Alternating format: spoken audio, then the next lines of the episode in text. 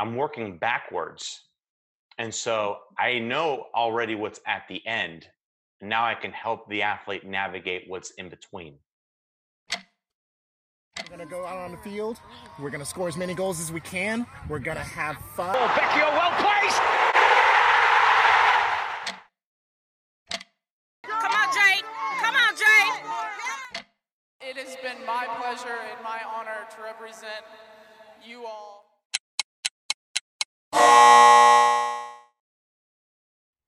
Hello, listeners. I'm right now coming to you from a closet in Chicago. Very excited to start my one year master's in sports journalism next week. But enough about me. Let's talk about the show today. As a podcast focused on all things that come with life after being a competitive athlete, and really with this emphasis on the many aspects of retired athlete wellness, you know, we talk about the mental and the, the physical, the emotional. I was thinking it's time for an episode on financial wellness. That's part of it. That's one of the things I'm trying to do here. And I talk about this on the Run Along podcast website. It's interesting. I think one of the draws or one of the main narratives, at least, that was coming up while I was digging into this concept of the retired athlete community. How are they being supported? How is this transition for them? It was the TMZ style sensationalized magazine headline about the Hall of Famer that went bankrupt. You know, this they had it all and then they lost it all, fall from grace sort of idea. And it's really problematic. Um, I won't go too much into that, but beyond the clickbaitiness of those headlines, there is something to that. Statistics do show that pro athletes are very at risk for that getting themselves into financial hot water after their playing days are over and after that nice paycheck stops rolling in. A Sports Illustrated study from a few years ago reported that 78% of NFL players file for bankruptcy or under financial stress within two years of retirement. 60% of NBA players suffer the same fate within five years of retirement.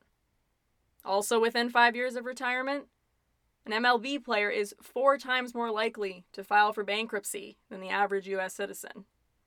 Finally, over in England, 40% of Premier League players file for bankruptcy within five years of retirement. So, this was identified as such a problem that organizations like the NFL, like the US Olympic Committee, started setting up programs and trainings designed to specifically help athletes make smarter business decisions and manage their wealth. But there are a few tiers to this discussion of finances and the retired athlete that I was curious about diving into. What about that D1 athlete who was on a full ride and having stuff paid for, and now they're working a 9 to 5 and that's not the case? What about the pro female athletes? Assuming they're not tennis players.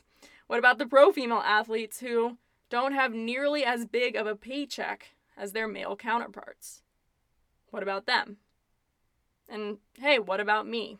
A retired D3 soccer player turned fledgling journalist turned grad school student. Or what about you? Today on the show, My name is uh, Carlos Diaz Jr. I'm a financial advisor, uh, part of MVP Wealth, which is a subsidiary of Diaz Wealth. And uh, Diaz Wealth is what they call a registered investment advisor firm. So we are the investment arm, and um, we work with professional athletes from a financial planning standpoint. a subject expert is gonna tackle it all. He's written for TD Ameritrade, Market Watch, Forbes, all sorts of reputable financial outlets on the why and how behind retired athletes going broke. And he also works with the average population, guiding them in getting their finances in order and building wealth. Diaz Jr. actually wanted to be a sports agent at first, way back in the day. Then he found himself in the financial services industry in 2005, working with people in all sorts of financial situations at different stages in their life. Not long after, he merged the two. But I didn't do that immediately because I wanted to make sure I had enough knowledge and a lot of experience with a lot of other people. So, working with pre retirees and retirees and business owners, that I could be able to understand the athlete a lot better. And oddly enough, working with retirees, especially, I'm working backwards. And so I know already what's at the end. Now I can help the athlete navigate what's in between. Right. What it is what is it that you enjoy about working with athletes? Is there anything, you know, do they tend to to be more, you know, like head in the clouds, not maybe have the greatest sense of reality? Is that like something that's hard about working with athletes or what do you find are the are the pros and cons or just the trials and uh, the joys of it what i like about it is that they are actually the younger they represent the younger generation that i want to be able to move forward and be able to get ahead both mentally and uh, as far as also with their finances. Because you know there is there is a little bit of a gap or actually there's a quite a bit of a gap between obviously retirees and business owners which are typically older you know over 40 and now you have these young guys young girls whoever they're coming in they're making a lot of money all of a sudden and no one's really giving them giving them the right guidance from what i see for the most part. There are there are definitely a few but a lot of people are using these uh, cookie cutter systems and so what i like about it is that i'm able to take somebody that's young and mold them and expand their mind so much more that they don't see everything from inside of a box. Obviously athletes have become pros have come into a lot of money um, since you know sports started becoming the business that it now is in america probably decades and decades ago. Do you think the athletes of today the the millennial athletes i mean we're coming up on those gen z athletes have is there a difference in in their mindset and their perspective about their pro careers and how to approach it um, life after sport when that's coming than maybe you know a couple decades ago. Oh absolutely there's definitely been an evolution in the professional athlete from many years ago where and obviously our business environment has expand has expanded so much that a lot of the athletes that come in today are not using let's just say football or basketball just as the only sport they're using it as a leg up to start other businesses like LeBron James for instance and do a lot of philanthropic work in order to get themselves ahead after their career ends. And so and even and even with technology, I would say that in today's world, especially the Gen Z athlete, you know, even even in my generation, which I'm on the tail end of the the uh, millennial, but um, we are we are a lot more savvier type of person just in general than a lot of the other generations before. No offense, but it just is what it is. A lot of us are doing a lot more reading. A lot of us want have a thirst for knowledge. And that's the same way that I see athletes today, which is probably one of the other reasons why I enjoy working with them. Yeah, I was uh, just talking to uh, someone about how Pat Pat Mahomes, Patrick Mahomes, I guess his dad is Pat, um, bought what was it, the Kansas City Royals, a, a share of the Kansas City Royals. Yeah, and um, Dwayne the Rock Johnson just purchased right. a, a, good share of the XFL, and obviously, and obviously the Rock. I remember when when the Rock used to be a wrestler, and he just had such a progressive ideology that he was looking ahead. That now he went from collegiate football player playing for the Miami Hurricanes to becoming a wrestler to getting into movies and now looking beyond just what he can do with his income and looking at things from a passive standpoint. Right. Right. and just the evolution like you said of of the athlete as brand i mean it's not really like larry bird was coming up with a a perfume or a fashion line and hosting a podcast and all the things that we see athletes doing now. Absolutely and you know the one thing that that i didn't mention which i have to pay respect to you know our, the former athletes is somebody at some point had to lay the foundation for this new generation of athlete. So obviously we have the uh, you know the Michael Jordans that started off with shoe deals and cologne, just like you just said. So somebody had to lay that foundation down because things just you don't you don't build something overnight. But a lot of these former professional athletes did lay the foundation down that is today. Uh, you know, maybe they're 22, 23 coming out of college.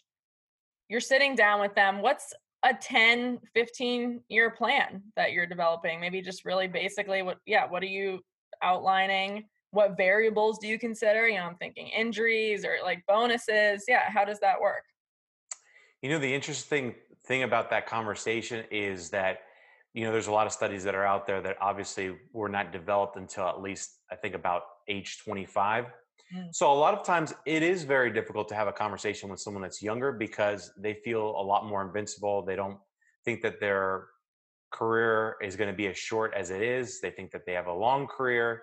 And so a lot of the things that we think about in our maybe late 20s, early 30s, they're not thinking they're not thinking long term at a young age. They think that they have a lot of length in their career when in fact a lot of times I end up showing the uh, statistics, going breaking it down by each position, and really it's a short career length.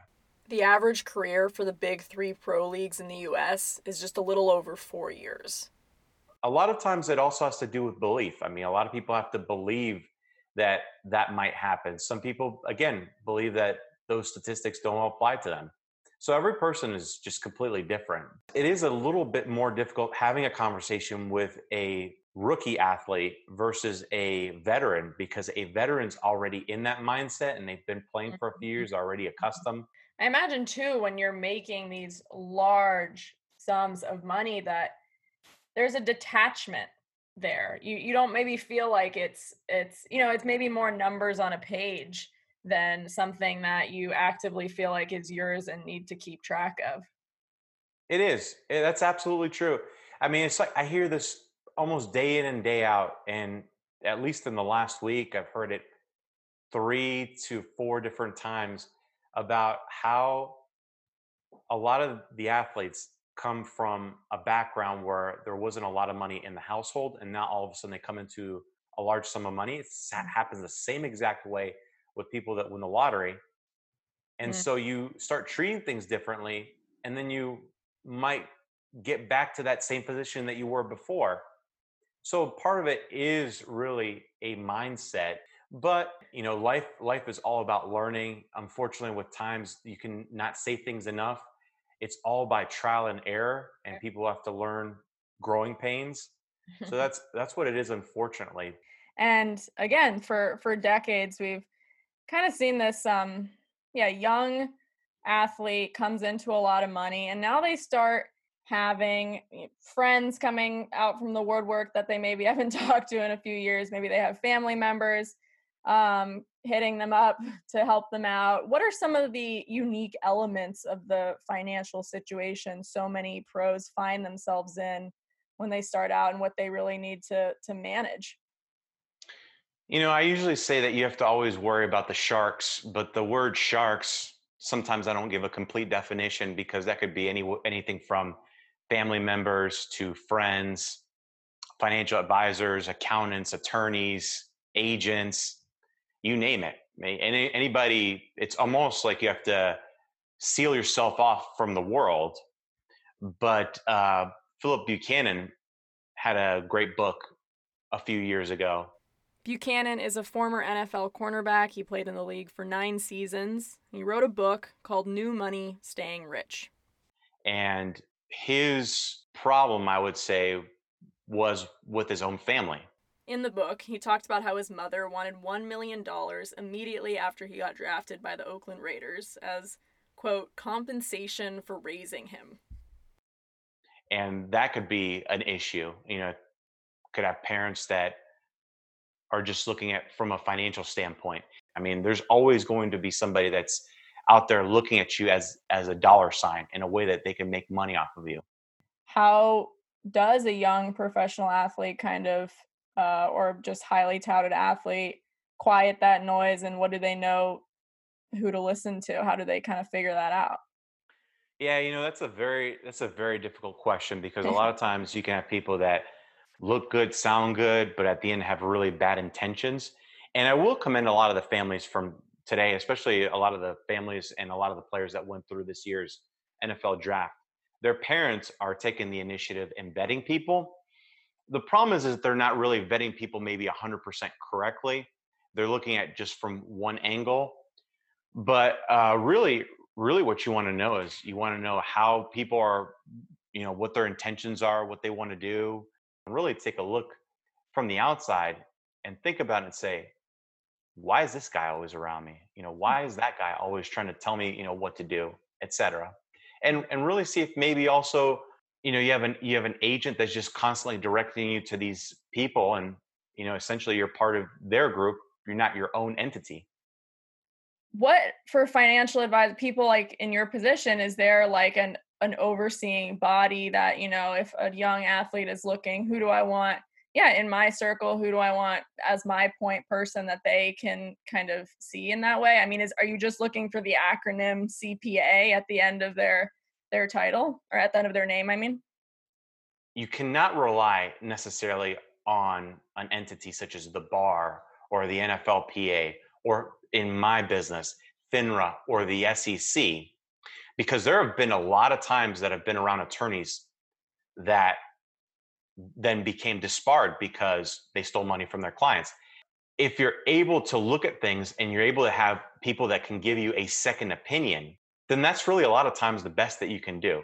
Mm-hmm. You you can't some uh, in some instances you cannot mitigate scams. You can't eliminate complete you know completely scams because a lot of things are becoming a lot more elaborate but if you've done a lot of research if you've been able to get second maybe even a third opinion then at the end of the day you should feel at peace because you did as much as possible i think in a lot of these scenarios people just relied on somebody blindly you as the individual need to really do your own research and you need to be educated because it's like I always say, and it's a saying that's been out there the only person that's going to care more about your own money is you.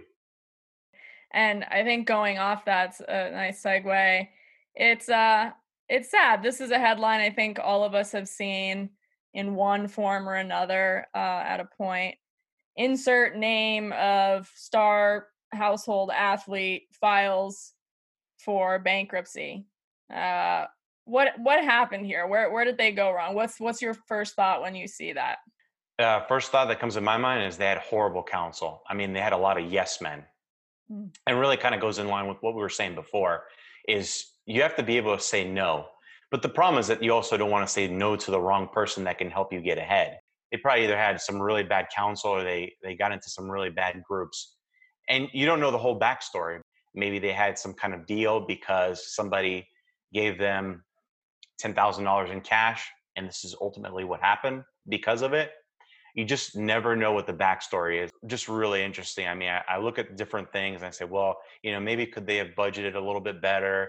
You know, maybe could they have saved a lot more? And, you know, you could say yes to all those answers. But again, it's the circle that you're running in. You know, if, if you're running in a circle where somebody is just especially a financial advisor, you know, they're looking to sell you a bunch of products or they're looking to get you in all these exquisite private equity deals. It's just a bad scenario in the end where maybe you just trusted somebody or maybe they did something for you and this is kind of like you're okay, we're we're on an even playing field. But then all of a sudden you really just put in way too many of your chips and lost them. In a recent Market Watch interview, Diaz highlighted a few big mistakes pro athletes make in hiring a financial advisor. Some of the things he pointed out include an athlete signing a contract or power of attorney before even receiving money, just choosing an advisor or firm because they have a sports specific division, picking an advisor based on their current clients or testimonials. Hey, this guy works with first round draft picks, I want to work with him, sort of thing. Choosing an advisor through their sports agent could be well intentioned and could be fine, nothing comes of it, but it could also be risky. You heard him talk about an athlete that might get caught up in a group and they don't really know what that group is doing and they're not recognizing themselves and advocating for themselves as an own their own entity. And I'll just point out one more mistake he says athletes make, relying on their financial advisor and not performing an audit. You can go check out more interviews and content like this at carlosdiazjr.com. So something that just came up for me, I mean, being a female athlete myself, being, you know, a feminist and um, in the sports world, uh, something that's really interesting, I think, is this idea of you can have the biggest, uh, most popular professional female athletes. I know, you know, in my sport of soccer, it's it's Abby Wambach, say, or maybe Mia Hamm back in the day. And those are those are household names but they're not making and they're brands in a sense but they weren't making they aren't making the same amount of money as their male athlete counterparts. And i was just curious if yeah if you're talking to a female athlete in some ways i would imagine there might be some similarities um, but also again big differences uh, from that financial standpoint so what do you what do you say in the approach to a female athlete it is, and it is very different. Unfortunately, you know, it's the same thing with uh, WNBA players as well too. Mm-hmm. Unfortunately, they're not paid as their male counterparts, or at least a, a substantial portion to their male counterparts. So it, it is it is a much different conversation because just like a lot of the conversation is driven for a lot of your sixth, seventh round draft picks in the NFL, or unrestricted free agents where they either have a very low bonus or and just making league minimum the focus really is more on the budgeting and the savings. And of course there's always an emphasis on the uh, tax planning aspect and of course some of the other things that fall underneath because you know insurance is really important in that conversation as well too your life insurance and disability insurance uh, of course, I always say that you don't want to be insurance rich and cash poor, but those are always the considerations you want to talk about versus someone that might be or is earning a higher amount. You you're focusing in a totally different way because now now you're dealing most likely with more with investments, but really the beginning conversation, especially uh, for female athletes, it would be the same conversation that I would have with uh, a NFL player that, again, sixth, seventh round, unrestricted free agent. You really want to put an emphasis on the budgeting and savings. I think overall, in general, that's probably the most important is the budget, budgeting and savings. And yeah, I guess just to finish off here, maybe like a th- synthesis of, of many things that you've said already. Um, not everyone here was a big time athlete, but everyone listening could benefit a bit from some financial wisdom. What would you say are like your top three, your go to three pieces of advice, pieces of advice you give to an, an average client? It doesn't matter whether you make $20,000, $50,000, $100,000, half a million, a million, or more everyone always has a budget. There's always a limit. So budgeting and savings is always the key. No matter people think that, oh, well, if I can just double my income, all my problems go away. No, you just have more expensive problems, but the same the same underlying issues never go away. So the budgeting and saving is by far number one. Look at the demographics of somewhere that you're going to. So let's just say that you want to live in Dallas, Texas you need to know what some of the common expenses are out there, how much how much rent is, et cetera, and be able to know that you're going to have to allocate this amount of money for those types of expenses for a while because for the most part i think that people just don't jump into a, a job or a career you know a lot of us that graduate college especially we're still trying to discover ourselves and find our way and see what really our calling or our passion is. And if we're really just taken into the working community, 20 years down the road, may wake up saying, I don't like what I do. I absolutely hate what I do. And so, really, part of that has to do with the mindset and the progression. And the only way that you can have a little bit of, of a buffer or a time is obviously being able to save as much as you can to be able to really find what your calling is. And sometimes it doesn't come right away. And sometimes you have to do things no matter what. But giving yourself an ample buffer is really the key there. This is on the higher end, but he suggests 12 to 16 months worth of savings. And in calculating this number, it really means the money for your absolute necessities food, shelter, that kind of thing. Taxes, I would always say, is number two. And especially this year in 2020, where we have a lot of professional athletes that are very charitably inclined, this is a great year. People want to take advantage of the situation as we have a few months left in the year because there's some things that are on the table that haven't been on the table before. And along with that, of course, I would always say that asset protection is very important because there is, in today's world, a greater chance that the majority of us will get sued at some point in the future. And again, it's all about playing defense and not being caught off guard. And so if you're protected in certain ways, then you're setting yourself up for the future. You know, underneath that as well too, we also have insurance. And a lot of times people think that asset protection is just only about insurance. Yeah, you know, to a degree, you do need some insurance a lot of times we refer to umbrella insurance as asset protection because especially if there's some sort of accident or something where somebody comes after you personally then the umbrella insurance will kick in. But it's not only about insurance it's also setting yourself yourself up in a legal way because for athletes and especially in today's world i think that today more than ever athletes are starting their own businesses their own brands and just looking at that structure right from the start versus putting everything under their name where they're liable and can run into some a lot of potential problems in the future setting up different corporations to absorb that what i would call liability. But as you maybe identified already as a thread running through this show at the chorus of cores is this. You really need to get educated as far as for what's going on in your financial situation and you need to be more hands-on. I think that's the biggest problem i see with professional athletes is people are just not hands-on at all.